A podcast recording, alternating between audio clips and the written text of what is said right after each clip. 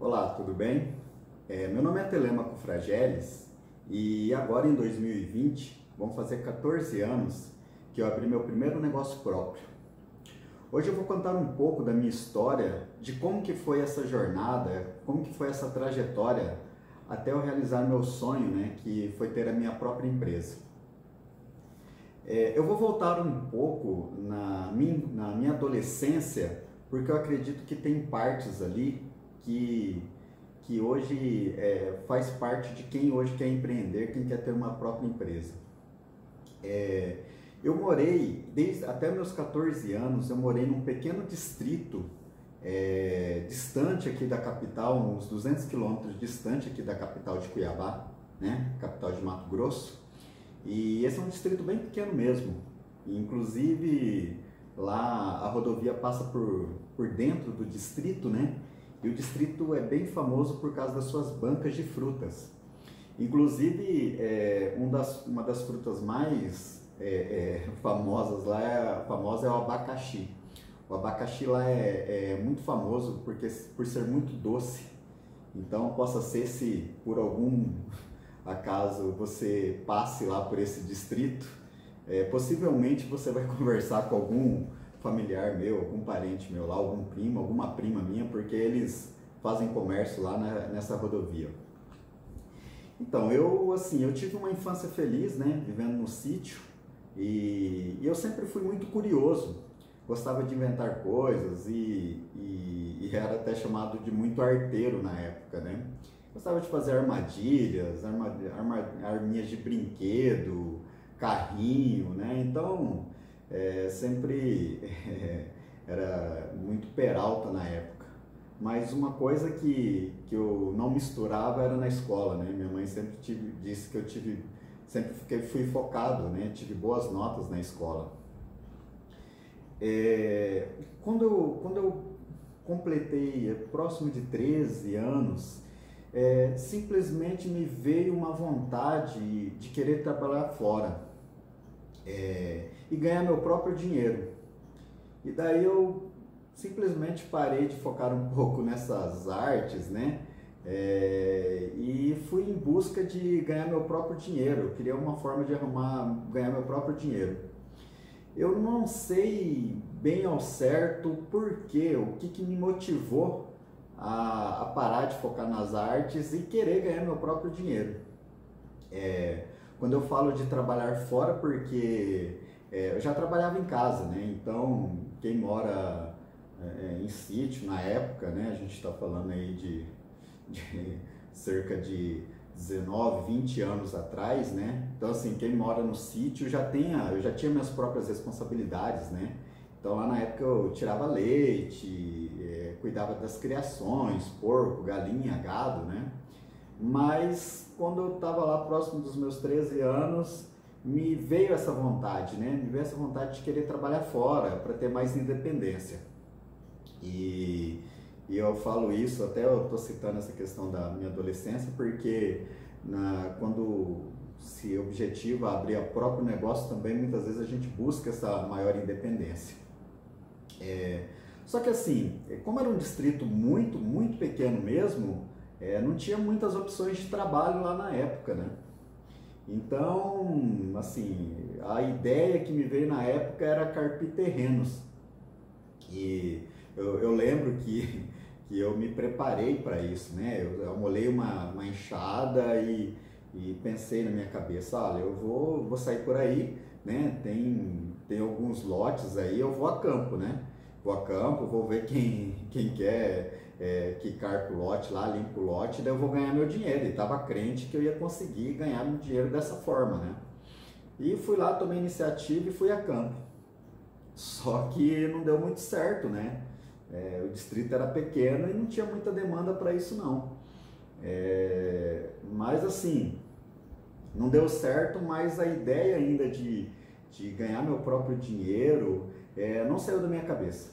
Aquilo lá estava latente ainda na minha cabeça, e daí quando eu, de repente eu estava conversando com uns amigos e, e, fiquei sabendo que alguns estavam ganhando dinheiro lá trabalhando numa plantação de algodão. E, e daí, assim, quando muitas vezes a gente quer alguma coisa, a, a, as coisas meio que favorecem para a gente conseguir atingir aquilo, né? Então, daí eu fui até essa propriedade para saber como que era, né? E não tinha muito, muita formalidade, não.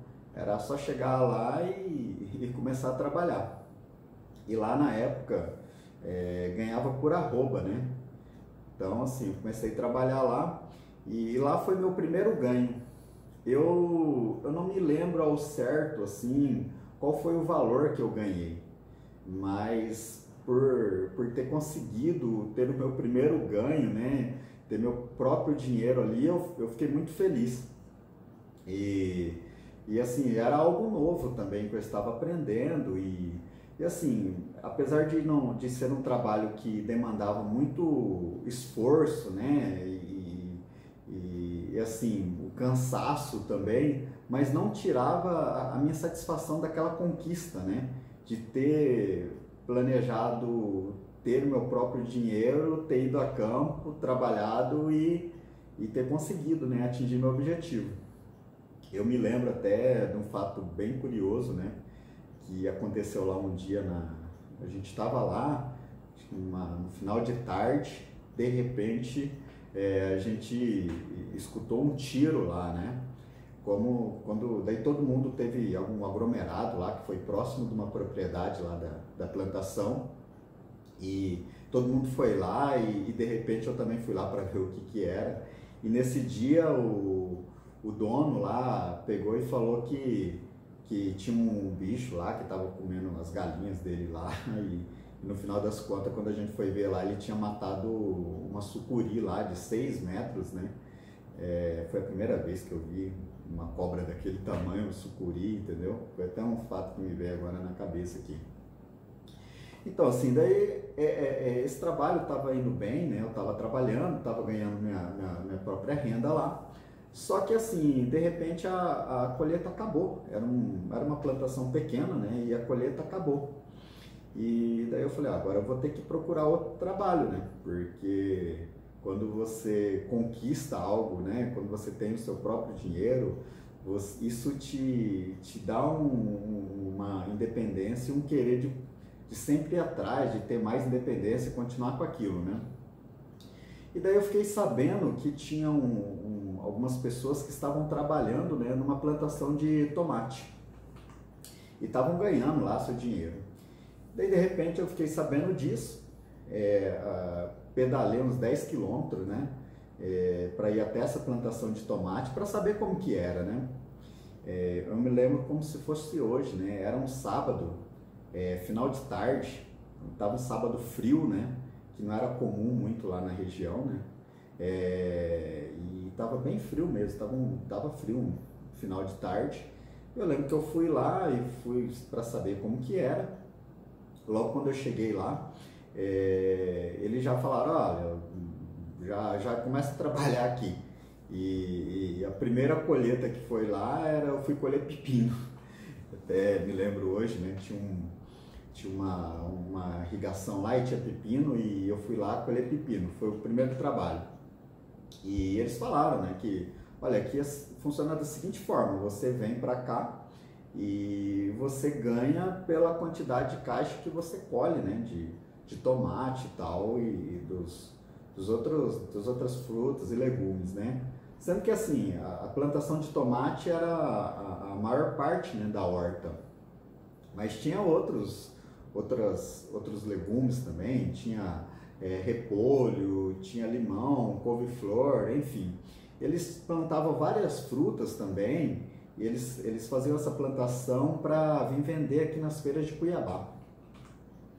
É, e não tinha muita formalidade lá não, assim, né? Você, se você, você queria trabalhar, você chegava cedo, começava a trabalhar e a remuneração era por produtividade.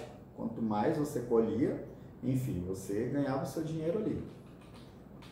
É, eu lembro que quando foi na, na segunda-feira eu já voltei lá a trabalhar, entendeu? acordava às 5 horas da manhã, é, já fazia ali a minha marmita, entendeu? Pegava a bicicleta e partia para lá para trabalhar.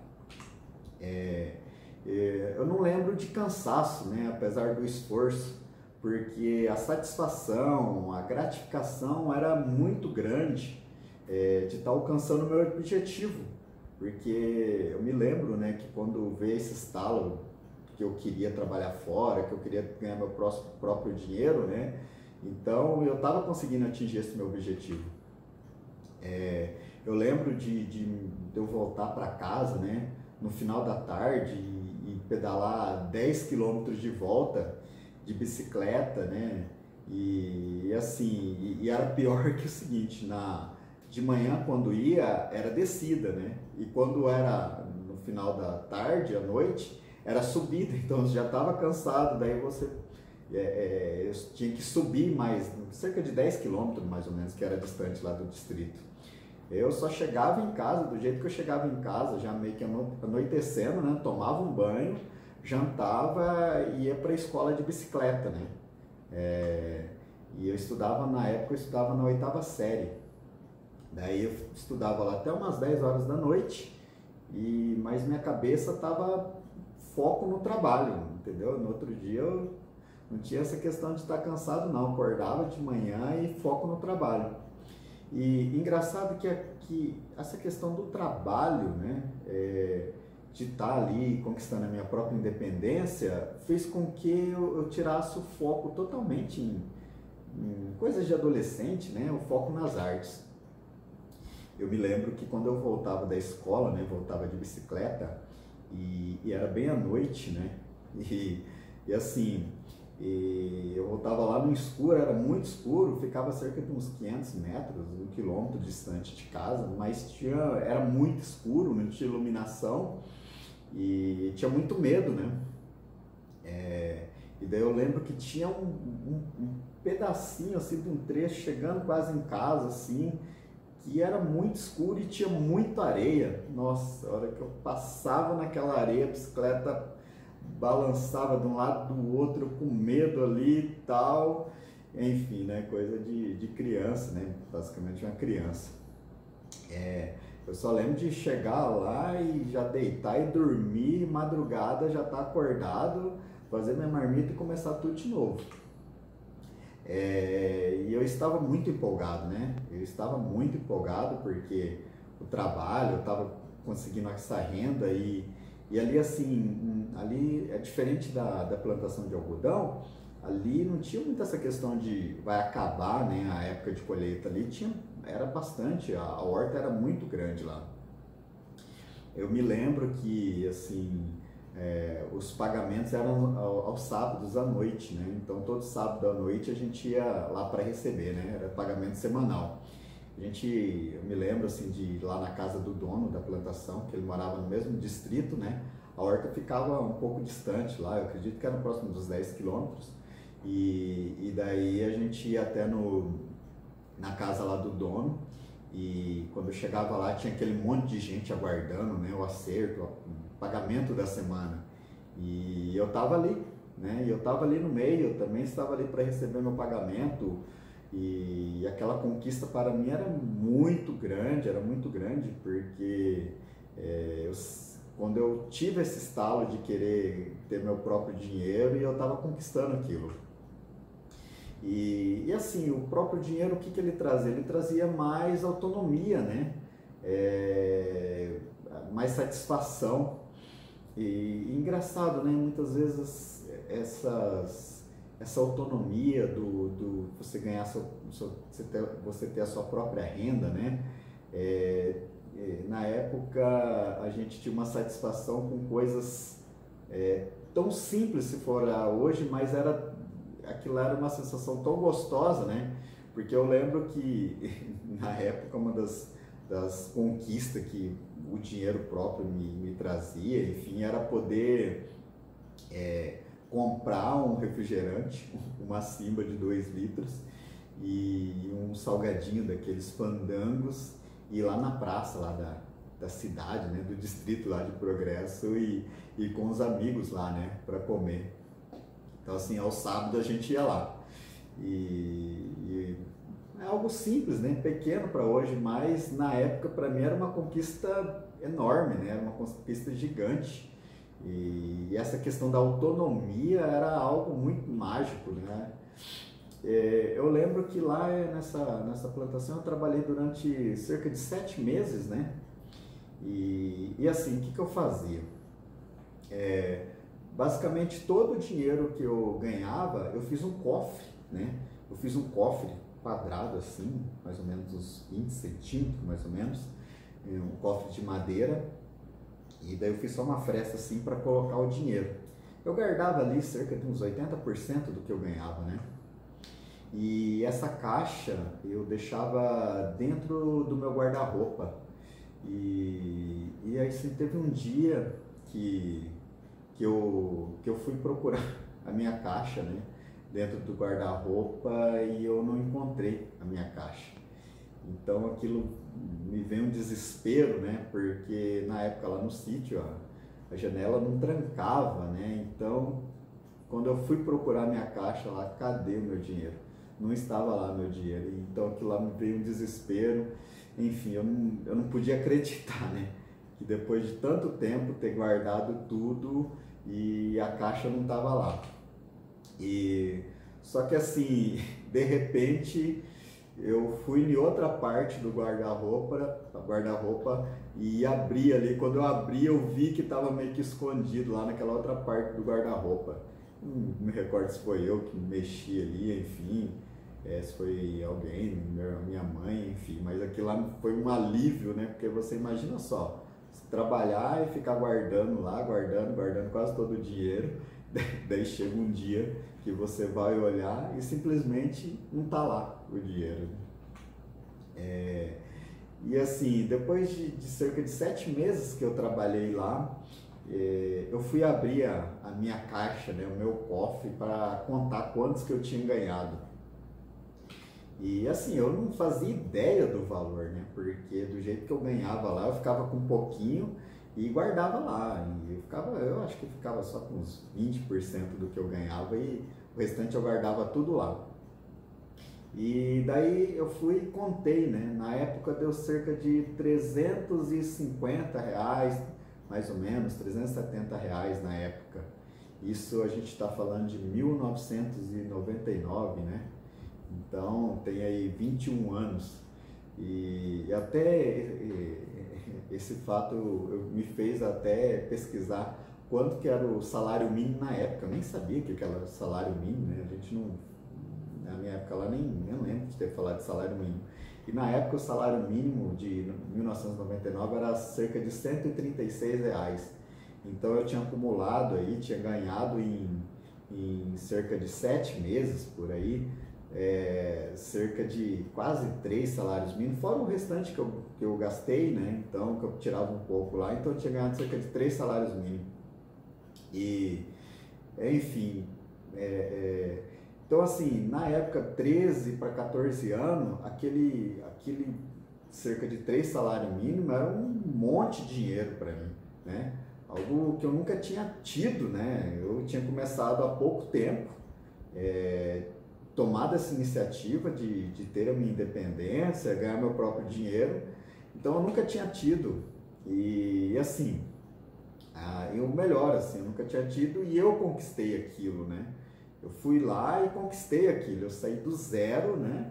Sem, sem saber trabalhar fora, primeiro comecei a tentar carpir e depois não deu certo, fui para uma plantação de algodão, a plantação de algodão acabou e daí eu encontrei essa questão da, dessa horta e, e, e eu saí do zero e conquistei tudo aquilo, para mim aquilo era era um montante muito grande, né? 350 reais na época.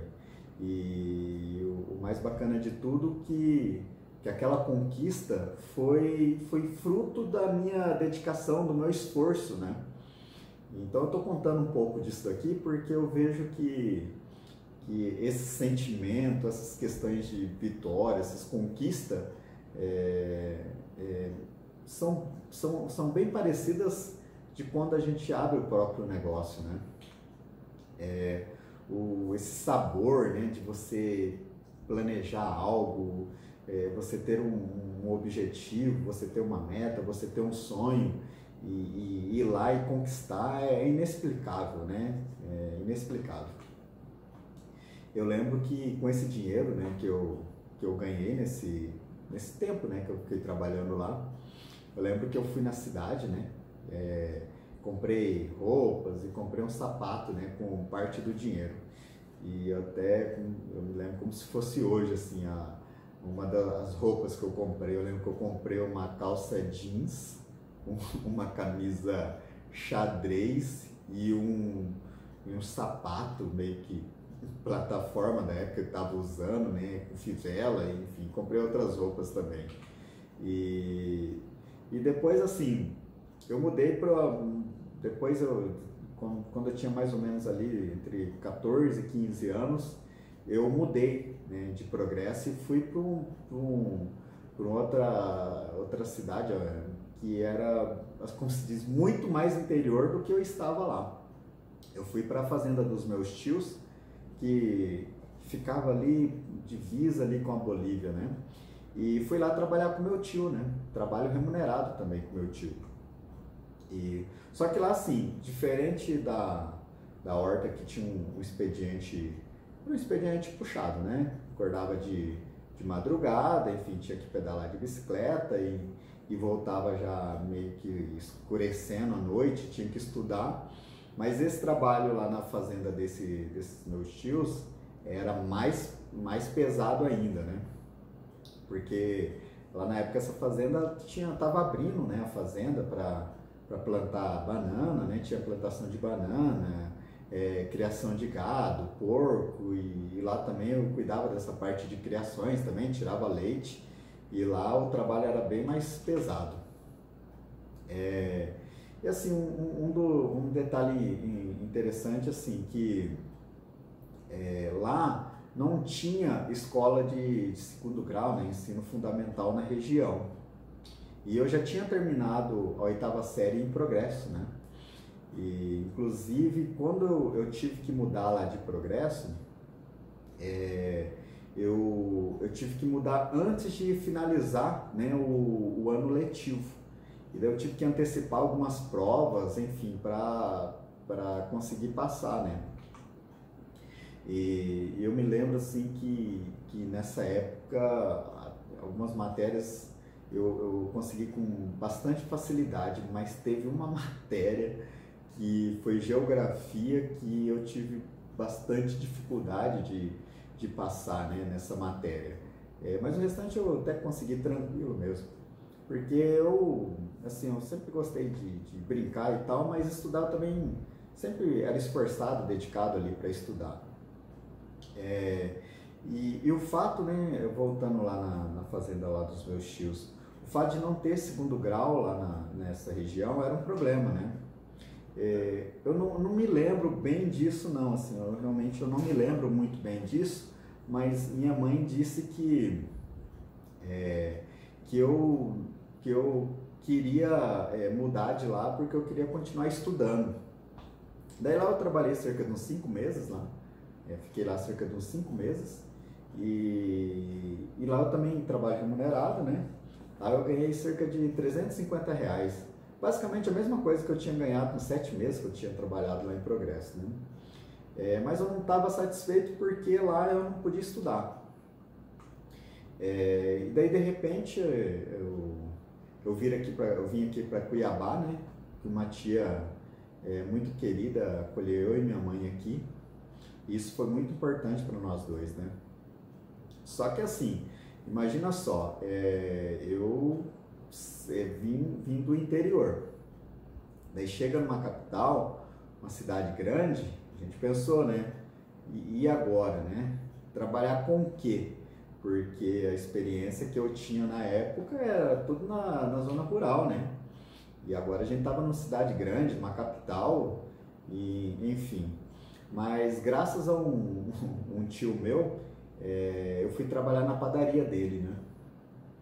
Mas assim, eu fiquei com medo, né? Porque eu não, eu não sabia de nada, né? Então, assim, com certeza fica com medo, né? Mas eu estava é, é, é, é, determinado em me esforçar para aprender. E ao, aos poucos eu fui olhando, é, graças a essa oportunidade do meu tio, eu fui aprendendo, né? E fui vencendo novamente. E E aqui eu estava trabalhando e estudando, né? O primeiro ano do ensino fundamental. É, assim, mas a minha habilidade na padaria não era muito boa não. É, assim, eu era um pouco melhor com pães. É, confeitaria, era, eu era muito ruim de confeitaria, né? Pães ali eu até fazia, mas na hora que chegava na parte de confeitaria eu não conseguia muito acertar. Eu, eu me lembro que até um, um, um, caso bem engraçado que aconteceu na época, é, eu, fui, eu fui confeitar um, um bolo, né? Então tinha um bolo que tinha que fazer cobertura com, com glacê. Daí eu lembro que, que assim, você pega o bolo lá tal, e vai passando o glacê, né? Vai passando com uma espátula o glacê. E eu fui passando, né? O, a, a, o, o glacê na, com a espátula e fui virando o bolo, e fui virando e prestando atenção para ver como que eu era habilidoso com confeitaria. Só que eu não percebi que eu estava no canto da mesa. Daí, de repente, quando eu virei, estava já fora da mesa o bolo, o bolo caiu no chão. O bolo caiu no chão e foi uma situação muito engraçada, né?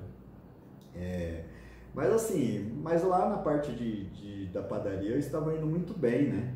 Só que, de repente, né, numa sexta-feira à tarde, é, meu tio, né, é, depois de um ano trabalhando com meu tio na padaria, é, ele, ele chamou para conversar, né? E falou que estava pensando em mudar a padaria de bairro e, e falou para eu procurar um novo emprego, né? Daí eu pensei, e agora, né? O que, que eu vou fazer, né?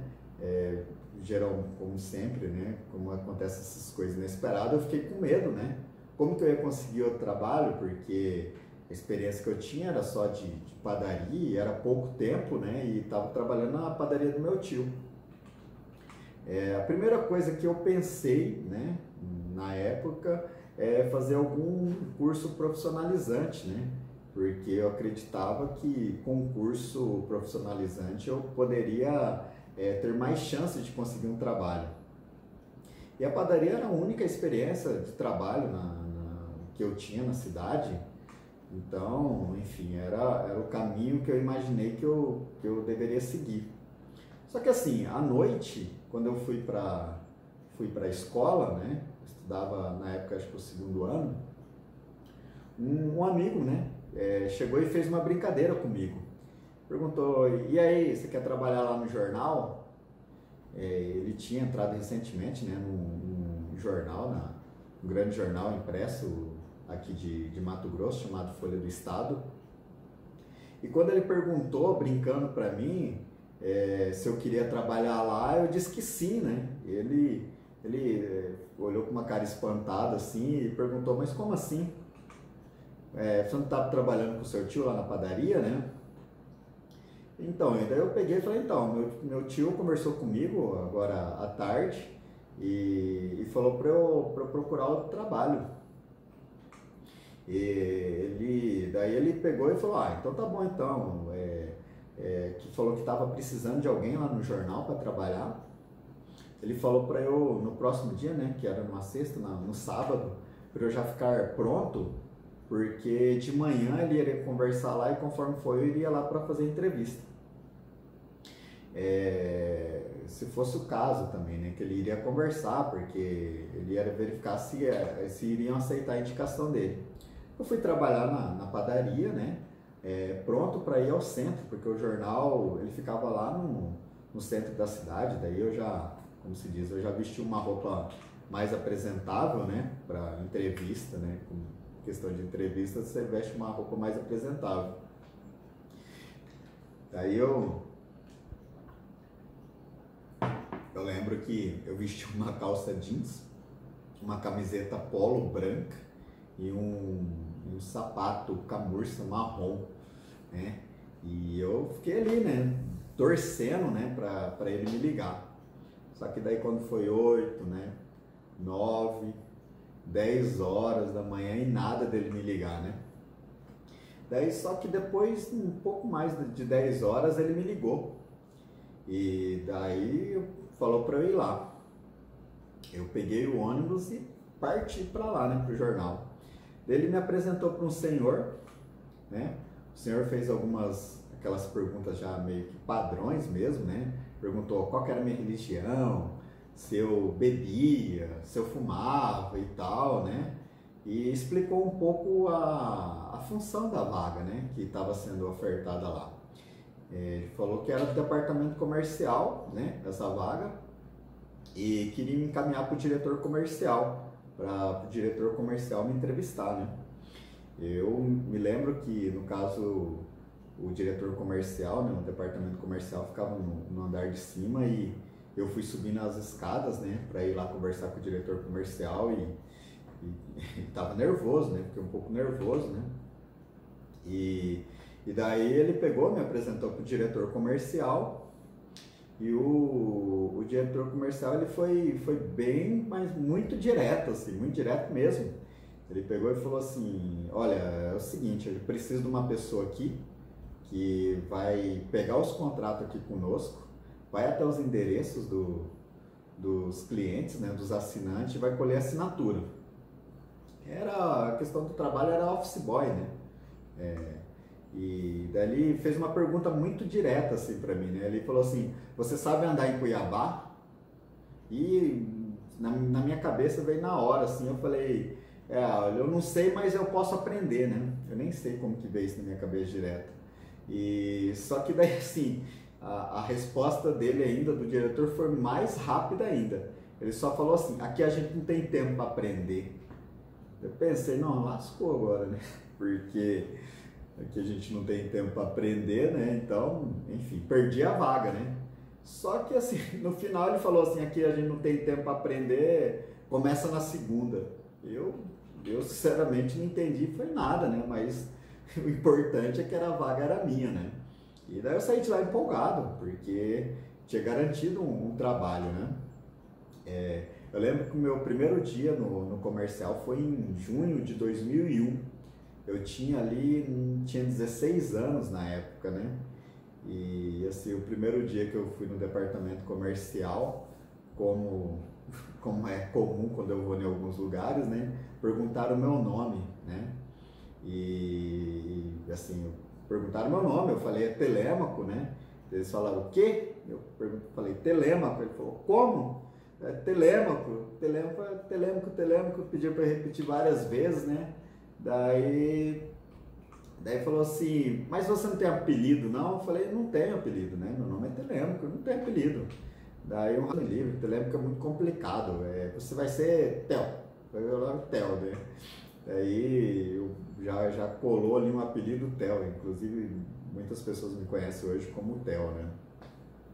E lá era um ambiente bem descontraído, né? É, algo novo também, novamente para mim, algo novo, né? Eu vinha já de um, nos últimos dois anos com muita coisa nova, né? Desde os, dali quando trabalhei na horta, fui para a fazenda dos meus tios, depois na padaria do meu tio, enfim, agora estava no departamento comercial de um jornal, enfim, e algo novo, diferente. Só que eu queria aprender, e lá, assim, lá era bem bacana que, assim, eu queria aprender e todos gostavam de ensinar, entendeu? Então, ajudou muito minha vontade e disposição, né? A disposição deles em ensinar. Lá, assim, lá eu aprendi muito, mas muita coisa nova mesmo, assim. Primeira coisa que tinha lá para aprender era os endereços de Cuiabá, né? Que eu foquei, porque, assim, o, o trabalho de office, office boy, uma das, das, das coisas que eu tinha que aprender, né? Que era das prioridades, era saber andar em Cuiabá. Então eu comecei já a ficar prestando atenção no nome das ruas, das avenidas, quando eu andava de ônibus, né? E daí eu, eu até me lembro que na época eu descobri que números pares da, das os números pares dos endereços ficava de um lado, os números ímpares ficavam de outro lado, né? Lado esquerdo, direito, e eu não fazia ideia, né? Então, como que é curioso, né? Quando a gente é, aprende essas coisas, né? E também que, por exemplo, assim, o, o, o, número da avenida era a quantidade de metros, né? Alguma coisa assim. Então, assim, por exemplo, se lá o endereço era é, Avenida Miguel Sutil 10 mil e alguma coisa, então é 10 mil metros, né? Então, assim, é, essas coisas são bem interessantes, né? Quando você está trabalhando e você aprende coisa nova, eu gosto de aprender essas coisas novas, né? E aqui na empresa também, né? Empresa é isso aí também. Você tem que gostar de aprender coisas novas, porque senão você fica defasado. E, e lá assim, lá no começo aprendendo, eu chegava muito endereço errado, andava muito a pé, né? Só que assim, depois de três meses, é, eu já me considerava bom já, entendeu? É, meio período eu colhia assinaturas e nos tempos vagos eu tinha curiosidade de aprender outras coisas do comercial. Lá tinha, lá tinha computador, né? E, eu, eu, tinha, eu tinha tido um contato com o computador na época que eu fiz um curso. Só que assim, eu fiz o curso e como não, não pratica, eu nem lembrava como ligar o computador, né? E ali a gente tinha computador e eu comecei a praticar, né? Comecei a mexer, aprender algumas funções do computador. Eu, eu me lembro que um dia eu, eu mexi tanto no computador que eu travei esse computador. E, e daí eu prometi para eu mesmo que eu não queria mais mexer no computador, né? Aí depois de, de sei lá, de alguns dias é, deu vontade de aprender, eu já estava lá mexendo de novo lá no computador. E, e, eu me recordo assim muito bem que lá tinha um rapaz que digitava, mas digitava muito rápido, né? E, e sem olhar no teclado, ele digitava assim, sem olhar no teclado, digitava assim. E eu achava aquilo incrível, né? A pessoa, como que a pessoa consegue digitar sem olhar no teclado e apaga e tal? E eu perguntei para ele como, como digitar daquela forma, né? Daí ele, de uma forma bem direta, afobada e até engraçada né, na época, ele falou, ah, treina com a mão esquerda aqui, a STFG, a STFG, não sei o que lá. E os indicadores vai ficar no F, no J aqui e tal. Falou bem de forma afobada mesmo, enfim. Depois eu fui, fui pegando aos poucos né, e comecei a treinar. E, e eu me lembro que eu, no horário do meu, do meu almoço, eu ia lá, almoçava rapidão, tinha duas horas de, de almoço almoçava muito rápido e já voltava lá para treinar. E porque eu queria aprender aquilo lá, que eu achava incrível a pessoa digitar, né, sem olhar no teclado. E eu me lembro que, assim, é, os dedos aqui, esses nervos aqui do, dos dedos aqui ficavam muito doloridos, né, de tanto ficar treinando ali, porque meio que fica, é, meio que você fica travado quando você começa a aprender. Mas, assim, depois de muito esforço e, e pouco tempo, eu consegui já digitar sem olhar no teclado. Comecei a digitar e assim, eu comecei a digitar texto né, de anúncios lá, de, nas horas vagas após a colheita de assinatura, como eu já fazia meio período essas, é, colher essas assinaturas, daí no, no, no, no outros períodos eu já fazia, digitava alguns anúncios lá, precisava digitar texto de anúncio. Né? E daí assim, pouco mais de, pouco menos aí, pouco, cerca de, cerca de pouco mais de três meses eu já fui promovido de office, é, de, eu era office boy, daí me, me, colocaram office boy digitador de anúncios também. E, e assim, eu, eu fiquei muito empolgado, né? Porque com, com a promoção já tinha sido um aumento de salário para mim e quase que dobrou na época, né? Que eu me recordo que na época eu recebia 180 reais bruto, né?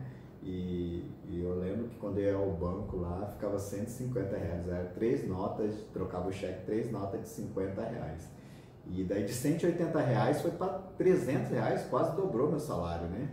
E eu gostava muito daquele ambiente, né? Foi uma escola para mim. Foi uma escola para mim, porque muita coisa interessante ali para aprender, era um ambiente ótimo.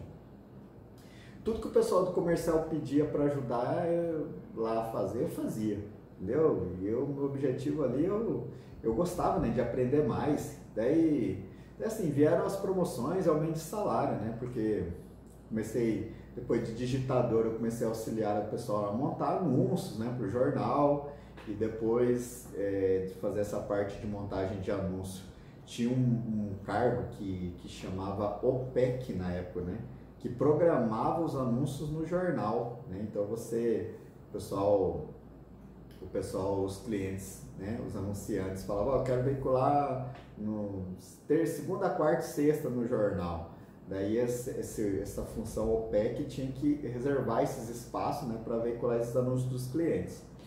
É, eu, eu, me lembro que assim, cerca de três anos mais ou menos, eu passei por quase todas as funções do comercial. E exceto o diretor comercial, né? Porque eu nem tinha é, capacitação, né? Pra, não tinha capacitação e conhecimento para ocupar uma vaga daquela e, e, vendedor de anúncio, né? Eu não, eu não gostava na época, não gostava mesmo de vendedor de anúncio. Só que assim, tava indo tudo muito bem, assim, enfim, eu tava aprendendo muita coisa, tinha tido promoções e tal. Só que um dia eu cheguei para trabalhar, eu chegava cedo lá, chegava umas 6 horas normalmente, né? E eu normalmente era o primeiro a chegar. Eu lembro que eu chegava cedo e é, é, é para conseguir entregar os trabalhos, né? É, assim, 7, 8, 9 horas e tal. Eu já tinha feito basicamente tudo que eu tinha que fazer e depois estudava. E daí nesse dia eu, eu cheguei no meu mesmo horário que normalmente eu chego, né? Cerca de 6 horas, né? E o pessoal chegava mais tarde, né? O pessoal chegava cerca de 8 horas, né? Só que daí passou 7 horas, 8 horas, 9 horas, 10 horas e nada de ninguém chegar, né? No, no jornal. E eu achei aquilo meio estranho, né? Quando de repente apareceu um rapaz lá dizendo que o comercial estava passando por uma reestruturação e que somente eu é, do departamento, né, tinha ficado, né, da, da antiga equipe. Eu, eu fiquei assustado com tudo aquilo, né, porque imagina só, chegar lá e de repente não tem ninguém no departamento. E daí foi chegando uma nova equipe e essa nova equipe, é, eu ia ajudando essa nova equipe, é, porque eu, eu sabia né, como funcionava todo o departamento, porque tudo que me pediu no departamento comercial lá do jornal, eu tinha disposição para fazer e fazer aquilo não com pretensão de ocupar cargo de ninguém, mas eu gostava de aprender, então eu tinha disposição, então só pedia para fazer alguma coisa, ia lá e fazia, né? Então, como eu sabia a maior parte das atividades do departamento, então essa nova equipe, eu fui orientando aquelas questões de detalhes, né, como funcionava, eu fui orientando. É, de repente lá, depois de, de alguns meses, né, de reestruturação, é, eu fui, fui basicamente obrigado a, a trabalhar como vendedor. E eu não, eu não gostava daquela função de vendedor, entendeu? Eu tinha passado por basicamente todas as funções lá do, do jornal, mas a função de vendedor eu não gostava do, da função de vendedor. É, porque na época é, falava que tinha um mito, né, que vendedor bom era aquele vendedor que tinha lábia, né? E eu não gostava disso. Eu não, eu não, eu não, não tinha muita escolha, né? Enfim, lá na verdade eu não tinha escolha, né? Colocaram para eu ser vendedor, não me deram muita escolha. E daí assim, era eu ser vendedor, eu poderia perder o emprego, então não tinha, não tinha alternativa, né? Então assim, já já fui meio que obrigado a trabalhar como vendedor. Eu peguei e falei, ah, já que eu vou trabalhar como vendedor, é, eu coloquei na minha cabeça que eu, eu, eu ia estudar.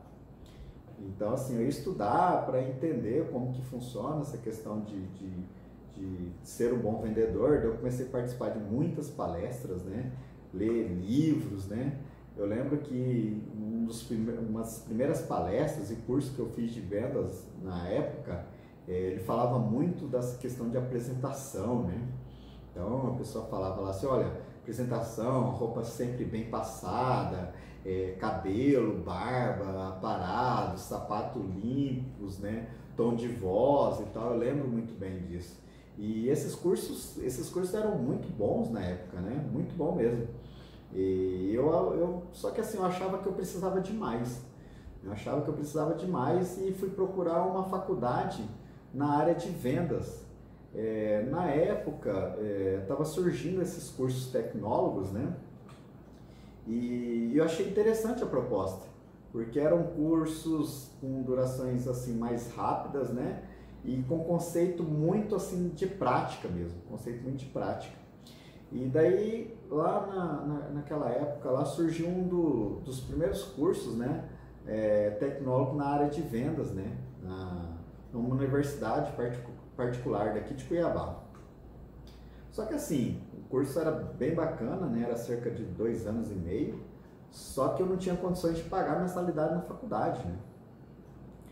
Daí eu, eu, me, eu, eu me veio na cabeça, eu lembrei que o jornal, né, na época, o jornal ele tinha uma parceria com essa universidade particular. E tinha uma parceria de permuta. Então, eu cheguei e fui conversar com a proprietária do jornal é, para verificar uma possibilidade de eu conseguir uma bolsa lá, né, pelo jornal, com essa parceria que eles tinham. Ela disse que iria verificar, né, se era possível, se seria possível e e daí eu fiquei naquela, né? Eu estava torcendo para conseguir. Depois de alguns dias ela, ela veio conversar comigo, a proprietária do jornal, e, e falou que não tinha conseguido a bolsa. Eu, sinceramente, eu estava esperançoso que eu ia conseguir essa bolsa. Então quando você já, meio que já acredita que vai conseguir a bolsa e daí de repente vem aquela decepção, né? Eu fiquei, confesso que eu fiquei um pouco decepcionado com isso, né? Mas assim, eu fiquei decepcionado, mas eu falei assim, eu tenho que procurar outra forma, né? Fiquei pensando em outra forma de, já que eu não tinha conseguido através de bolsa com jornal, outra forma de conseguir essa, essa bolsa, né? E assim, engraçado, né? Que na época eu acreditava, não sei o que aconteceu, mas não era algo que, que parecia que não ia conseguir, porque eu acho que tinha até casos desses aí de outros funcionários que tinham conseguido, né? E daí assim, mas na minha cabeça eu falei, eu vou dar um jeito de, de conseguir essa bolsa, né?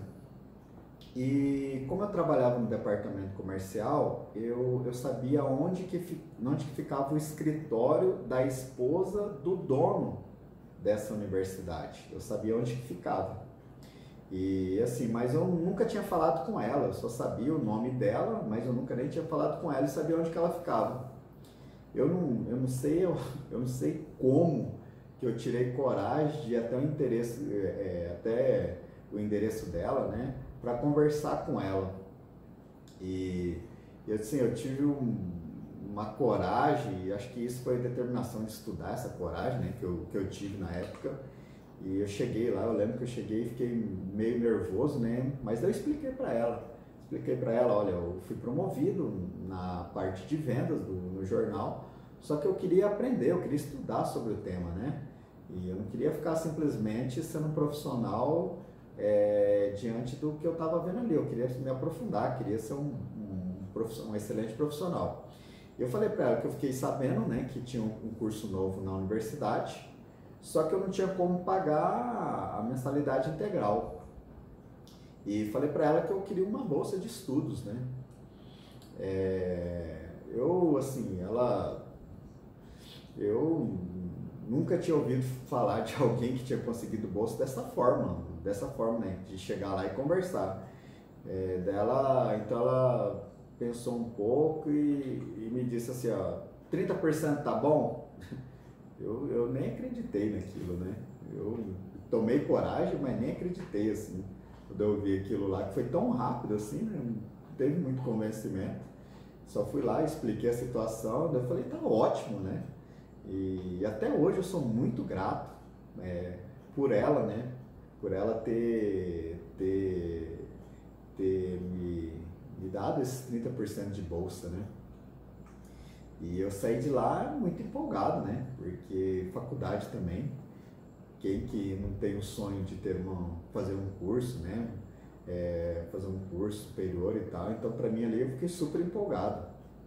Que era um sonho para mim também. E o curso era ótimo, né? Porque era um curso que tinha muitos conceitos práticos, né? E a turma na época eu vejo que assim, a turma na época era muito boa também. É, até hoje eu vejo que é assim, muitas vezes a qualidade de um profissional é, que sai de uma, de uma faculdade depende muito também da, do, do, da exigência da turma. Se você pega uma turma que não exige muito do professor, muitas vezes você não vai ter um ensino forte naquilo ali. Né? Agora, quando você pega uma turma que, que ela é exigente, automaticamente sobe o nível, né? E a, a, a, turma minha na época era muito boa, porque era muito profissionais trabalhando na área, né? Então não tinha esse negócio de teoria não, tinha que ter prática mesmo. E, e aplicar a teoria no campo de batalha é incrível, né? Porque Quando você tem só a teoria, te ajuda, ajuda sim. Quando você tem a prática, também te ajuda, ajuda sim. Mas quando você une a teoria e a prática, é, é algo muito bom. E eu tive assim, depois eu, eu me recordo que em pouco, pouco mais de quatro meses trabalhando em vendas, eu já estava vendendo mais que vendedores experientes lá. E eu comecei a tomar gosto né, por vendas, comecei a tomar gosto.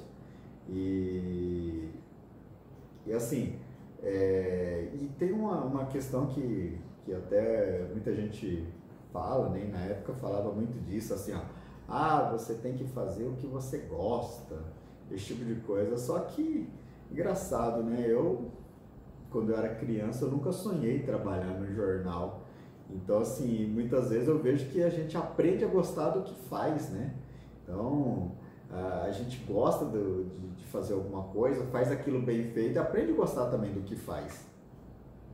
E algo, algo assim que eu não gostava da parte de venda, mas que, que, que era muito interessante em vendas, e eu não tinha pensado nisso, é que eu fazia meu próprio salário, né? Eu era comissionado, então o, o meu salário era, era de acordo com os meus resultados, né? Eu, eu fui estudando, fui estudando, fazendo faculdade, fui aprendendo melhor e eu lembro que em menos de menos de um ano eu aumentei cerca de quatro vezes minha renda. E daí assim eu percebi que aquela questão que eu tinha muitas vezes eu não gostava, não queria ser é, é, é, trabalhar com vendas, não queria ser vendedor, porque tinha o, o, o, como se diz, os falsos vendedores, né? Que vendas não tinha nada a ver com lábia, que o pessoal falava, ah, precisa ser vendedor, você precisa ter lábia, não tinha nada a ver com isso. E, e eu lembro que assim, a questão de você tem, na época, era questão de assim, já era forte isso, né? Ter um excelente é, é, atendimento, eu tinha um excelente atendimento porque como eu conhecia basicamente todos os trâmites do jornal, não somente do comercial, porque eu, eu ia na redação, eu ia na gráfica, enfim, eu conhecia, então eu era um vendedor diferenciado, porque eu tinha esse outro conhecimento a mais, então isso ajudava muito no atendimento, né? eu tinha um diferencial. É, e assim, graças à minha disposição em fazer aquilo, em ajudar as pessoas, né? Quando me pediam lá, desde quando entrei, quando me pedia para fazer alguma coisa, eu ia lá e fazia. E, e eu, eu, me recordo quando eu comecei a trabalhar com vendas, esse tipo de coisa, eu, eu lembro que eu comprei um, um, um pacote, eu comprava um monte de balinha lá e, e levava para os clientes, os clientes gostavam, né? Até me lembro agora de muitas vezes algumas questões aí de Uber, né? Que o pessoal dá balinha, né? Eu, até me vem na cabeça agora eu fazia cartão de Natal, enfim, enviava, né? Enviava brinde, então eu ia me diferenciando ali, né? Criando relacionamentos com os clientes. E os meus resultados eram muito bons, né? É, é, então, assim, meu resultado era muito bom mesmo. Só que eu tinha, eu já tinha um, um projeto antigo, né? Que já estava marcado antes de ser vendedor e, e tinha, eu já tinha até comprado passagem, enfim, programado comprado passagem já para morar na Itália, né? Ia mudar para morar na Itália. E só que assim, a, a questão de morar na Itália me, me veio uma dúvida, né? Porque como eu estava atuando agora como vendedor, a minha, a minha, o meu crescimento, enfim, como vendedor, meus ganhos tinham aumentado muito. E daí morar na Itália eu estava em dúvida, porque na época, a, isso aí era acho que próximo de 2014, 2015, por aí, é, a, a, Itália tinha recém entrado para a União Europeia e, e não estava num momento muito bom não, como nos anos anteriores. Eu lembro que eu saí de férias, né? E eu pensei assim, olha, o pessoal fala lá que é bom, que lá é bom morar para você conquistar coisas, né? Você ganhar dinheiro lá é bom e tal. Eu falei, eu vou fazer o seguinte, eu vou lá para ver com os meus próprios olhos, né? Porque muita gente falando que é bom e tal. E eu lembro que o salário mínimo na época, é, muita gente falava, ah, o salário mínimo na época é cerca de 5 mil reais. Então, assim, dava para reservar muito dinheiro, você trabalhando lá, dá para você reservar muito dinheiro, né? Só que eu peguei e fui para lá e eu comecei a analisar algumas distorções, né? As pessoas daqui do Brasil faziam, né? É, falando que lá o salário mínimo são 5 mil reais. Na verdade, não, não são 5 mil reais, né? Primeiro, lá você recebe, lá na época recebe em euros. E lá na época você recebia cerca, se você arrumasse um trabalho, você recebia cerca de mil euros, né? E segundo, as coisas lá você não paga em reais, você paga em euros. Então, então exemplo assim, um aluguel no Brasil, por exemplo, aluguel no Brasil 500 reais, aluguel na Itália na época cerca de 500 euros. Então, não é que ia sobrar. A pessoa fazia um cálculo assim, ah, eu vou ganhar 5 mil reais e eu, hoje eu vivo aqui no Brasil com mil reais. Não, mas você está vivendo lá. E daí tinha uma, uma, umas distorções. Né? É assim, uma calça aqui na época custa 40 reais, né? Uma calça jeans, lá era o quê? 40 euros, né? Daí eu concluí que, no caso assim, eu concluí que morar no Brasil era melhor. É, que aqui assim, aqui também tinha condições de, de ganhar dinheiro, o benefício, eu vejo também o benefício de morar no próprio país também, né? Próximo de familiares e tal.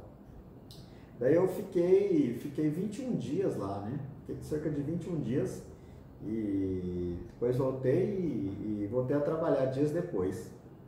Eu, eu, me lembro, né, quando eu voltei de férias, da, voltei de férias, né, saí, voltei de férias para ir para o jornal, eu me lembro que era numa segunda-feira, eu cheguei bem cedo, né, no jornal, e eu enviei uma, uma, um e-mail, né, para os clientes, um amigo meu fez um, uma montagem lá de, de uma foto de um, de um, de um homem, né, é, descarregando as malas do carro e tal. Daí eu coloquei uma mensagem no e-mail assim que eu estava voltando com as energias renovadas e tal.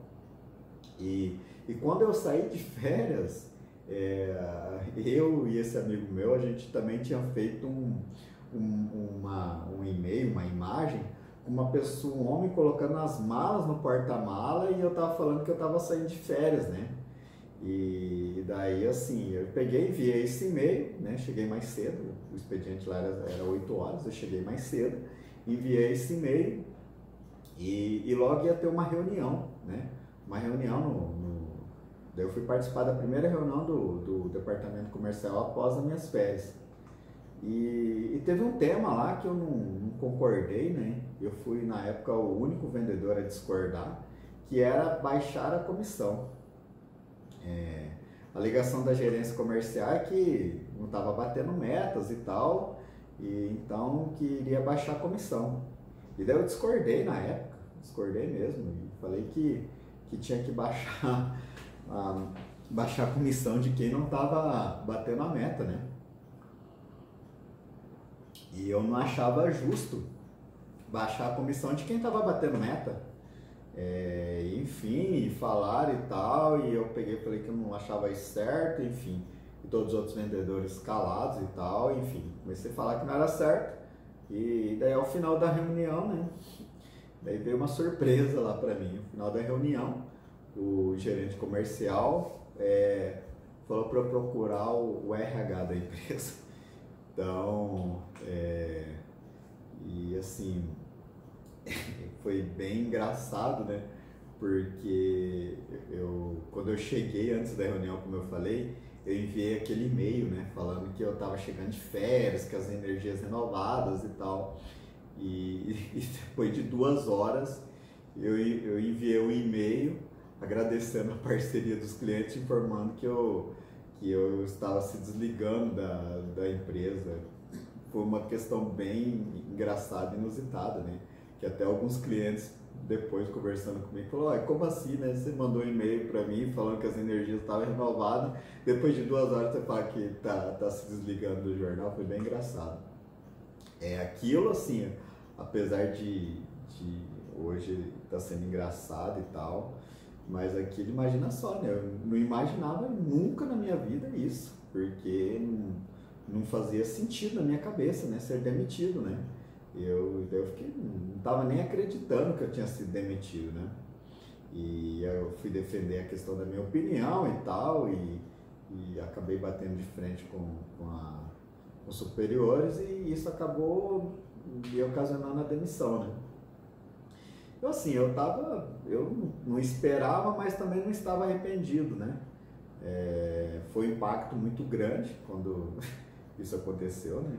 Porque comecei a pensar onde que eu iria trabalhar, né? Porque lá, aqui, na época aqui, só tinha mais dois jornais que já tinha vendedores. Então, falei, como que eu vou fazer? Então, assim, eu, eu só sei que assim, eu, eu coloquei na minha cabeça que nas, no, nas próximas duas semanas é, eu, eu iria pensar no que fazer. Eu não ia já procurar emprego, enfim, eu ia pegar as duas semanas para pensar o que, que eu iria fazer. E daí eu me lembro que, que numa manhã eu eu estava caminhando e de repente tocou meu celular, né? E não, acho que foi, foi, na primeira semana da minha demissão. E daí é um uma cliente que eu atendia na época, ela, ela recebeu o e-mail, né? E tinha um jornalista que, que precisava de um vendedor de anúncio em jornais. E essa cliente pegou e tinha falado que tinha recebido esse e-mail meu e, e gostava do atendimento e me indicou para esse, esse jornalista. É, esse jornalista lá na época, ele tinha um, uns créditos né, com, com o jornal e, e, ele queria fazer permuta com casa de materiais de construção. Os anúncios, né? Ele estava construindo, ele queria fazer essa permuta. E ele tinha também um, um, informativo, ele era, ele era jornalista, né? Ele era, cuidava da parte da, da comunicação de um sindicato, e esse sindicato tinha um informativo, né? É um sindicato na parte de petróleo, de combustível e tal. E esse sindicato, ele tinha um, um informativo que, que você vendia anúncio nesse informativo. Eu achei interessante, né? Eu achei interessante e daí nós fechamos a parceria. Ele me contratou para. Ele não me contratou de carteira assinada, né? No caso seria vendedor mesmo, autônomo, né? Contratou para a gente fechar e iniciarmos a parceria. Eu fiz um planejamento, né? Comecei a visitar algumas empresas e tal para vender. Só que depois de duas semanas, né? É, o, esse, esse jornalista ele já queria fechamento, né? Ele já queria, ele estava precisando construir e tal, ele queria já fechamento é, das lojas de materiais de construção. Daí eu peguei e falei que venda de, de, jornal, o anúncio é muito caro, né? E demora um pouco mais, né? Porque o anúncio de jornal é, é bem caro e, caso de materiais de construções, assim, é, você não consegue fechar tão rápido. Então, daí eu, eu expliquei a situação para o jornalista, né? Daí é, ele falou que para ele não servia, enfim, eu agradeci a oportunidade e, e saí, né? Só que assim, uma coisa ficou na minha cabeça, né? Uma coisa ficou na minha cabeça de ter a liberdade de aplicar as minhas ideias, minhas convicções, né? Tudo que eu estava estudando, tudo que eu achava certo, né? E, e daí de repente isso que tinha acontecido agora nesse emprego, né, com esse jornalista, ah, tinha acabado de acontecer, aconteceu também no jornal, né, quando eu trabalhava no jornal, que eu fui defender minhas ideias e tal, e isso ficou na minha cabeça. E daí me veio a ideia de abrir o meu próprio negócio, tá? Daí na minha cabeça, o que que, por que abrir o meu próprio negócio? porque eu ia ter mais autonomia, né? Eu ia ter, ia ter basicamente total autonomia para colocar à prova minhas ideias.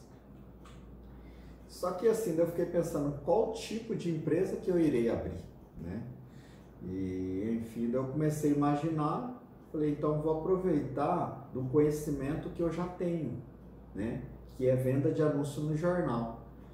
E, e procurar se especializar num tipo de venda de, de anúncio jornal, que daí no caso é um tipo de publicações obrigatórias, né, que é um nicho específico dentro de anúncios em jornais. O que, que seria isso, publicações obrigatórias? Algumas empresas, é, por força de lei, elas têm que fazer publicações em jornal não é uma questão de escolha, ela não tem escolha, né? Ela é, obrigato, ela é obrigada a fazer essa publicação no jornal. Eu imaginei comigo, assim, essa empresa, eu não tenho que convencer a ela, ela convencer a empresa a publicar no jornal. Isso ela já é obrigatória publicar. Eu tenho que convencer ela a publicar comigo, né? Só que assim, eu vi que não era tão simples assim, né? E eu imaginei assim, qual que seria o primeiro passo, por exemplo, para eu abrir a minha própria empresa. Então, assim, o primeiro passo que, que veio na minha cabeça é que eu tinha que estudar e aprender os conceitos, né? quais são os pilares do próprio negócio. Né? Porque eu também não tinha conhecimento. Então eu comecei a ler muito né, sobre gestão de empresa, comecei a fazer curso, comecei a, a, a participar de palestras, a mesma situação de quando eu, eu entrei para a área de vendas, né? A mesma situação. É, eu comecei a estudar sobre o tema, né? Fiz vários cursos, mas muitos cursos no Sebrae, ajudou bastante esses cursos que eu fiz no Sebrae. E o segundo passo que eu imaginei que eu teria que fazer é pesquisar no mercado que eu estava me propondo atuar, né? Então, assim, eu fui fazer pesquisa de mercado e, assim, a pesquisa de mercado é, era muito importante, né? Porque, assim, eu ia conhecer a fundo os meus clientes, os meus concorrentes, fornecedores. Eu coletei bastante informações importantes é, é, que, que deveriam ser coletadas antes de abrir a empresa. Assim, como que eu fiz essa pesquisa de mercado? Durante vários, vários dias é, eu fui é, até o Diário Oficial de Mato Grosso, né? E, e, peguei todos os diários oficiais do ano anterior e, e li todos eles, todos eles, fazendo as anotações, né? Na época eu tive que ir até o Diário Oficial porque na época o Diário Oficial não tinha disponível na internet, né? Era tudo impresso. Então eles tinham lá todas as edições do ano anterior, e daí eu fui lá e comecei a, a, a olhar todos os anúncios que foram veiculados no Diário Oficial. Porque essas publicações obrigatórias, é, normalmente elas veiculam em um jornal de grande circulação e no Diário Oficial. Então ali estava centralizado todas as empresas que faziam essas publicações. E ali, assim, com essa pesquisa de mercado, eu descobri algo bem, bem interessante. O que, que eu descobri? Que, assim, o 70% das publicações, né, é, é, desse, dessas publicações obrigatórias eram de órgãos públicos, tá? E como assim, prefeituras, secretarias estaduais, enfim, Câmara, enfim, tudo era é, essas publicações de órgãos públicos. E, e 90% dessas publicações, desses órgãos públicos, era atendido na época por dois concorrentes, tá? E daí assim, tinha 70% do mercado que eram órgãos públicos, né? E sobrava 30% que era o mercado menor, que, né, que, que eram empresas privadas, que publicavam editais, publicavam balanços, licenças ambientais. Só que assim, o mercado era muito menor, né? A gente está falando que é cerca aí de um terço, menos que um terço do mercado total, tá? Só que eu, eu descobri algo ali assim bem interessante, que desses, desses todos esses, esses 30% das empresas ali privadas, né, todas essas empresas privadas, né, que, que publicavam esses balanços editais, é, 70% dessas empresas não tinha atendimento de, do concorrente, de agência. Eles publicavam direto no jornal. E eu fui mais a fundo ainda. Nessa pesquisa, eu descobri também que das publicações dessas empresas privadas, é, cerca de 70% eram publicações de balanços. Tá? Por que publicações de balanço? Porque as publicações de balanço, apesar de ser normalmente veiculadas somente uma vez ao ano, são publicações muito maiores do que as outras publicações dessas empresas privadas, os editais e tal. Então, o balanço normalmente ele é bem extenso, tem vários números, tem textos ali das notas explicativas, entendeu? Então, assim, é, é, são publicações muito maiores. Então, de todas as publicações do, das empresas privadas, cerca de 70% eram publicações de balanço. E eu percebi também que a montagem das, dessas publicações eram muito ruins. Então eu vislumbrei ali que ali tinha um nicho bem interessante de, de atuar. Qual que foi o, o terceiro passo que eu imaginei também que, que eu segui para ter o meu que eu para concretizar meu negócio próprio? O terceiro passo foi colocar todas essas informações no papel, né? Que foi a parte de gestão de empresa, a parte de pesquisa de mercado e também traçar uma estratégia para vencer nesse mercado, né? Então, assim, eu levantei lá é, é, essa questão do mercado, eu estudei bastante sobre a, a parte de gestão de empresas, agora estava na hora de fazer um planejamento diante dessas informações, traçar uma estratégia. Então, assim, todo esse período de que eu decidi abrir empresa, que eu comecei a colocar em ação, fazer pesquisa de mercado, estudar, demandou cerca de sete meses, né? Para eu colocar em ação mesmo, colocar em prática. E, e, e, lá foi interessante na época que, que o, o, o TCC da minha faculdade é, era a apresentação de um, de um planejamento de de uma empresa fictícia, né, para obter financiamento em bancos. Então, assim, é, essa, é, esse projeto, né, que era ali, que era o TCC, ele englobava o planejamento de toda a empresa, da parte financeira, de vendas, operacional. E daí eu pensei comigo, né? É, eu, eu vou fazer o meu TCC é, é, com base na minha própria empresa. Então, ao invés de abrir, né, fazer uma empresa fictícia, eu vou pegar as informações e vou fazer meu TCC da minha própria empresa. Que, assim, melhor do que ficar só simulando, né? E, assim, além desse planejamento que foi o TCC da, da, da faculdade, eu também fiz um planejamento no Sebrae, que o Sebrae na época ele ajudou bastante também, né? E uniu os conhecimentos dos dois planejamentos.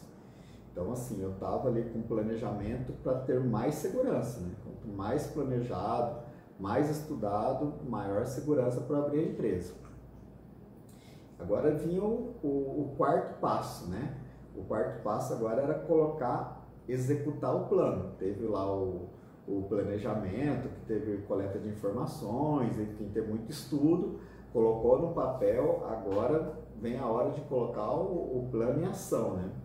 Daí vem a questão da formalidade, né? Formalidade de abrir empresa na junta comercial, Receita Federal, enfim, é, na prefeitura.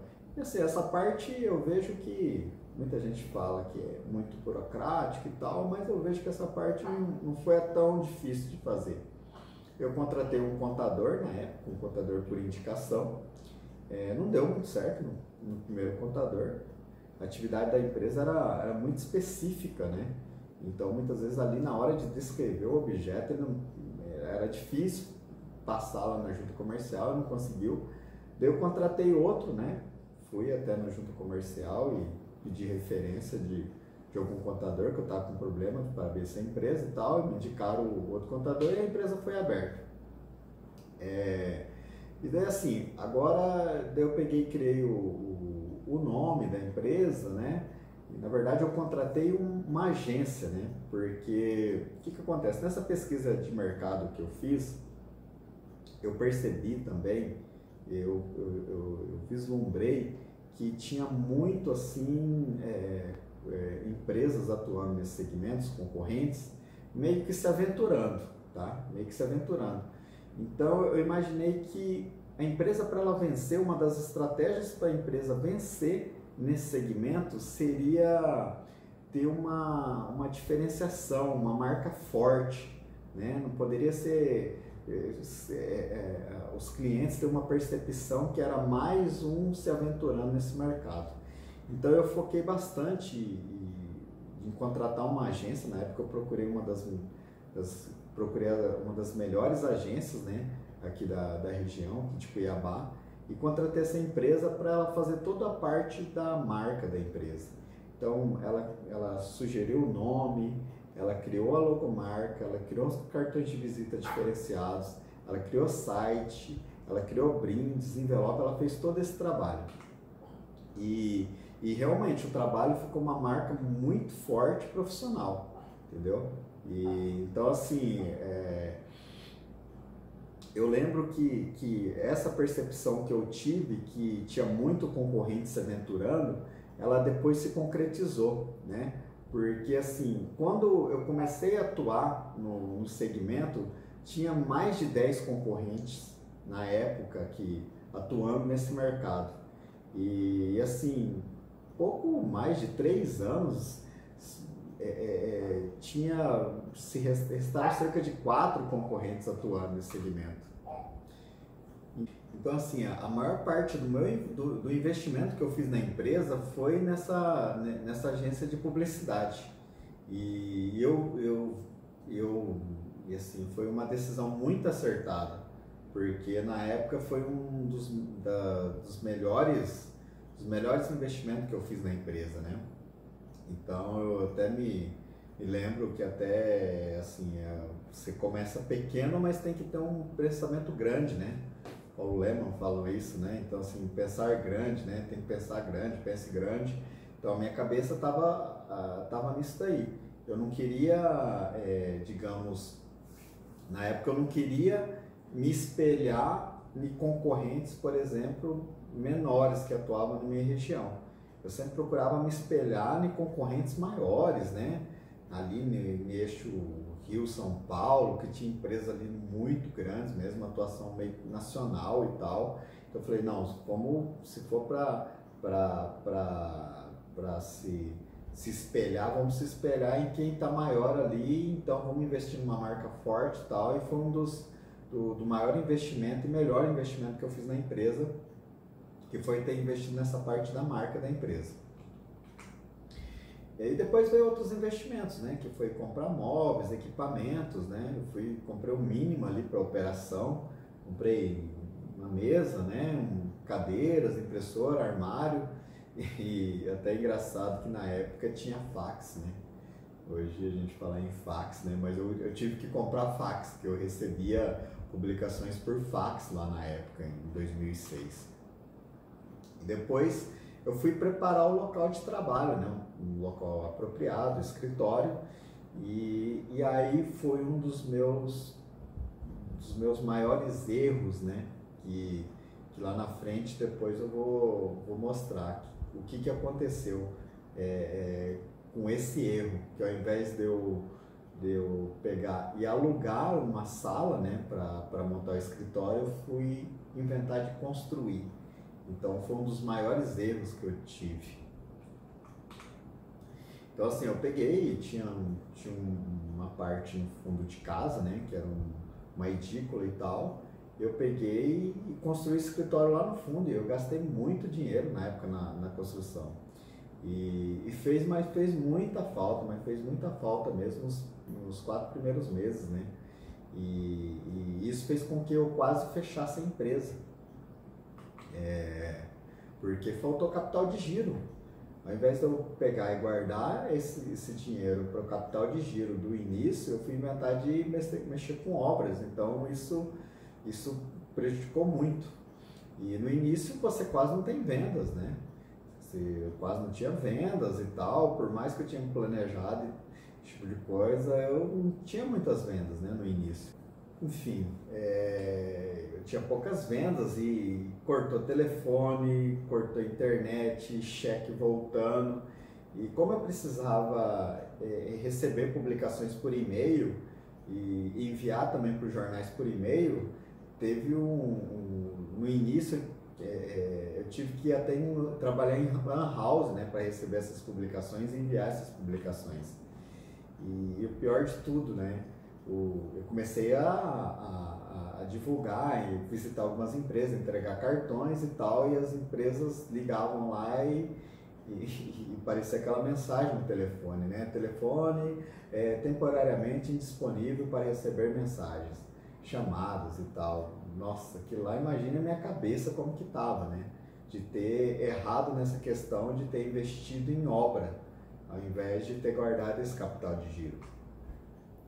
Então assim, eu lembro que teve um dia, no final de tarde, né? Tava, tava entardecendo e foi um dia bem impactante. Foi um dos dias que, que eu mais lembro nesse período de dificuldade. Eu, eu me lembro que tinha uma calçada entre o escritório e, e a minha casa, né? E eu lembro que eu sentei né, nessa calçada e, e eu comecei a chorar, né? Eu peguei e falei, né? O que, que eu fui inventar de fazer, né?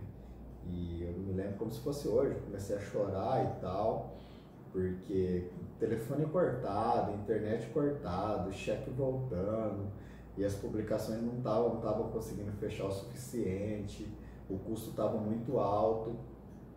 Eu lembro que eu estava lá sentado na calçada, até eu tinha uma, uma cachorrinha de estimação na época, era fera, era branca, maiada de marrom, e ela veio lá, eu estava sentado lá chorando, ela veio e se aproximou. Eu, eu me lembro como se fosse hoje, né? E, e assim, aquela situação era. Eu estava naquela situação com muita pressão, né?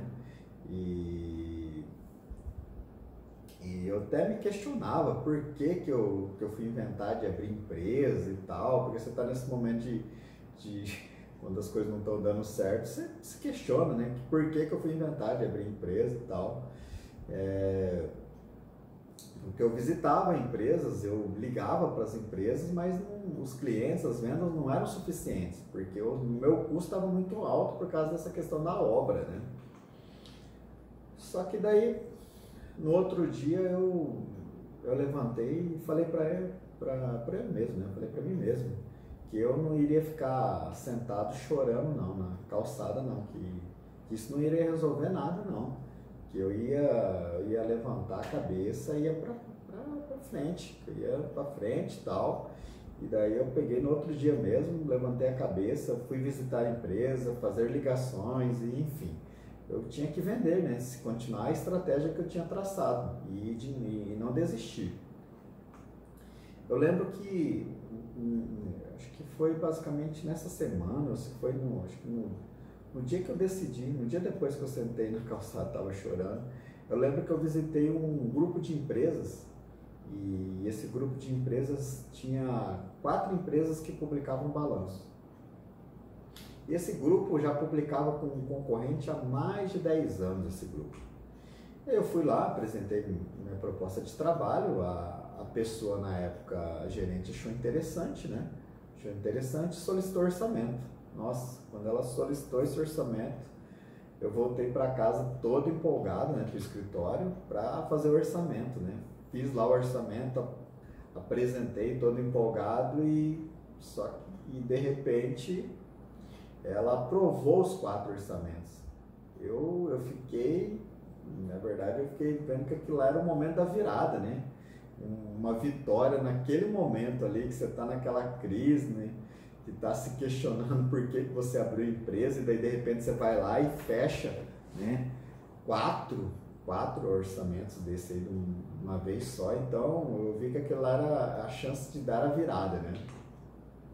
Daí eu, na época eu trabalhava sozinho, né? então eu peguei, montei as publicações, tudo, e, e enviei para os jornais e foi tudo publicado, né? Foi lá publicado, daí eu fui lá pegar e entregar essas publicações para ela, né? A energia estava lá em cima, né? Porque com aquelas vendas ali já iria me aliviar um pouco essa questão de, de entrada de dinheiro, né? E já iria melhorar bastante a minha situação. Só que daí, de repente, eu cheguei lá, né? coisa que eu não imaginava, né? O cliente pegou a publicação, olhou assim na publicação, folheou, conferiu e o que eu não podia esperar aconteceu. É, é, eu tinha errado na publicação dessa cliente. É, nenhum dos balanços eu errei. É, que ela tinha uma parte ali que o, o, os diretores ali, é, o, nome, um, o nome de um dos diretores ficou errado, alguma coisa assim. Daí aquilo lá eu não, não podia acreditar que estava acontecendo, né? Era que estava lá embaixo, daí de repente eu fechei as publicações, fui lá em cima e depois voltei lá embaixo de novo, né? E daí eu não podia acreditar que eu tinha errado daquela forma e estava acontecendo aquilo, né? E, enfim, na primeira publicação desse grupo que eu tinha fechado, e de repente, o, onde que era o voto de confiança, daí eu invento de errar em fazer isso, né? Fazer esse erro. Meu pensamento na hora, assim, o que, que veio é simplesmente resolver o problema do cliente, né? Então, por mais que que aquilo ali para mim estava sendo triste, mas o, o, meu objetivo ali era de resolver o problema do cliente, né? E porque é o seguinte, a, cliente, no caso a gerente lá, tinha trocado um concorrente que ela já publicava mais de 10 anos e tinha dado um voto de confiança. Então eu não poderia chegar nessa situação aí e não resolver o problema que eu criei para ela, né? Daí eu falei para ela que eu iria publicar novamente, né, para corrigir o erro e amenizar o problema né, que eu tinha criado com aquele erro ali. É, porque é o seguinte, na época eu lembro que ela defendeu muito a, a, a minha proposta né, com a diretoria para tirar as publicações é, que estavam sendo feitas com esse concorrente. E porque os diretores não queriam mudar, né? Daí eu pensei assim, agora como que vai ficar a situação dela diante do diretor, né? porque ela tinha defendido publicar que, que tinha que mudar e tal, eu, enfim, eu vou lá e publico e erro, entendeu? Como que ia ficar a situação? Eu, enfim, eu peguei e publiquei novamente corretamente né, a publicação, entreguei para ela e disse que se ela precisasse de qualquer documento, enfim, se precisasse eu falar com o diretor, fazer algum documento, isentar ela de culpa, falar que a responsabilidade tinha sido toda minha, que ela mandou certo, enfim, que eu que errei e tal. O que, que ela precisasse eu, eu, eu, eu iria fazer né, para que a culpa não recaísse sobre ela. Né? E eu entenderia, obviamente eu entenderia para ela voltar a publicar com o concorrente dela, né? Por causa desse erro depois e é, é algo natural, né? E daí, enfim, aconteceu isso, eu resolvi o problema lá, daí, mesmo assim eu estava mais empolgado é, do que antes, que eu estava chorando, que ficar empolgado e tal, e voltei a visitar outras empresas, segui o plano, né? E segui o plano, né? A estratégia que eu tinha traçado lá no planejamento. Daí, de repente, assim, eu tive uma surpresa, né? É, um belo dia aquela é, essa cliente que eu tinha errado na publicação dela naquelas daquela empresa dos, da, daquele grupo de quatro empresas ela enviou outras publicações para eu fazer. Daí que lá eu fiquei muito feliz né? Porque eu percebi que ter assumido o erro e, e, e as consequências e, e ter, me pro, é, é, ter me posicionado para resolver o problema né? É, enfim tinha tinha fidelizado esse cliente. E, e é bem bacana isso, né? Porque é uma fidelização que até hoje, passado 14 anos, esse grupo ainda continua publicando com a gente, até hoje, né? Então eu vejo que essa questão de você manter uma postura, de assumir um erro, enfim, e também de tomar cuidado para não, não errar, enfim, ter essa postura de quando acontece um erro, você for lá e assumir e, e não não se isentar de culpa e procurar resolver o problema do cliente, fez com que ela fidelizasse comigo essa, essa empresa até hoje, né? 14 anos, está publicando conosco até hoje. Então assim, pessoal, essa foi, foi o, começo né, do meu primeiro negócio próprio, minha primeira empresa. Essa empresa que eu falei para vocês é, é, a Atos Publicações. A gente agora, em, em julho, nós vamos fazer 14 anos, né? E, e, atualmente a gente atende clientes, né? A gente começou aqui atuando em Cuiabá, Mato Grosso, atendendo as empresas aqui. E atualmente a gente atende clientes de, de todo o Brasil, né? Publicando principalmente o, o, publicações de balanço, né? Que é a nossa expertise. E assim, nesses 14 anos aí, a empresa passou por três fortes crises, né? É, é, a primeira foi a que eu falei que foi no início, né? Por causa de uma questão de, de capital de giro. E teve outra também que eu passei também, que, tem mais ou menos uns quatro anos, é, que eu tirei o foco dela para atuar em outro negócio também, enfim. E acabou não dando certo outro negócio, eu desestruturei ela porque eu perdi um, foco, um pouco o foco dela. E, e, a última crise forte que teve também, que, que foi bem, bem forte mesmo, tem, tem aproximadamente dois meses né, que saiu uma medida provisória, que basicamente assim, uma medida provisória saiu é, de uma hora para outra falando que, que as empresas não eram mais obrigadas a fazer publicações de balanço. Então, simplesmente o, o mercado de uma hora para outra acabou, né? E essa medida provisória, ela, ela tinha quatro meses, né, para ser votada. E, enfim, ela não foi votada e caiu essa medida provisória, mas o, o segmento foi, foi bastante abalado, né? teve alguns jornais, ou, alguns jornais aí que fecharam nesse período. Então, assim, é, é essa, essa é a história de, do próprio negócio, né? E hoje a gente está tentando se manter sempre consistente o tempo todo, né? Aprendendo, é, errando, aprendendo, melhorando, mudando o tempo todo. E, e abrir o negócio próprio é um, é um desafio, né? Um desafio um desafio grande, mas é um desafio muito gratificante também, porque a, a questão de, de você aprender algo, implantar, colocar à prova né, as suas convicções, a sua ideia, né, colocar à prova a sua própria competência também, isso é muito gratificante. E eu vejo que uma das, das, das melhores coisas que, que hoje o, a, ter o próprio negócio traz uma questão de perspectiva, né? Eu me recordo que quando eu trabalhava, né, trabalhava no jornal e tal, é, por mais que a gente tenha uma perspectiva de crescimento, muitas vezes a perspectiva acaba sendo meio que limitada, né? Você chega num patamar ali que você é, é mais é, é, fica mais difícil de você escalar essa perspectiva, esse crescimento, né? E quando você tem a própria empresa, você pode né, fazer transformação. Né? Você pode transformar a sua própria vida. Enfim, se você tiver com a questão de garra, vai ser o, os seus próprios resultados que vai dizer que a sua, a sua vida vai ser transformada ou não. E eu acho que não tem recompensa maior do que isso, né? Você ter uma perspectiva maior, enfim.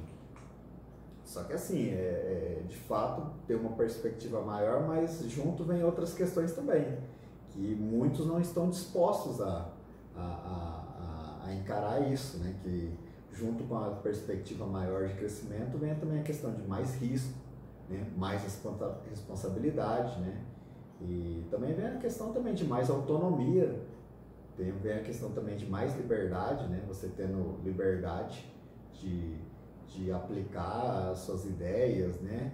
enfim, e, enfim, essa foi a minha história. Eu espero muito que tenha contribuído de alguma forma para você é, toda essa trajetória e tenha te ajudado de, algum, de alguma forma, em algum aspecto, que se você está pensando em, em abrir seu próprio negócio, enfim, essa minha história possa ter te ajudado. Obrigado.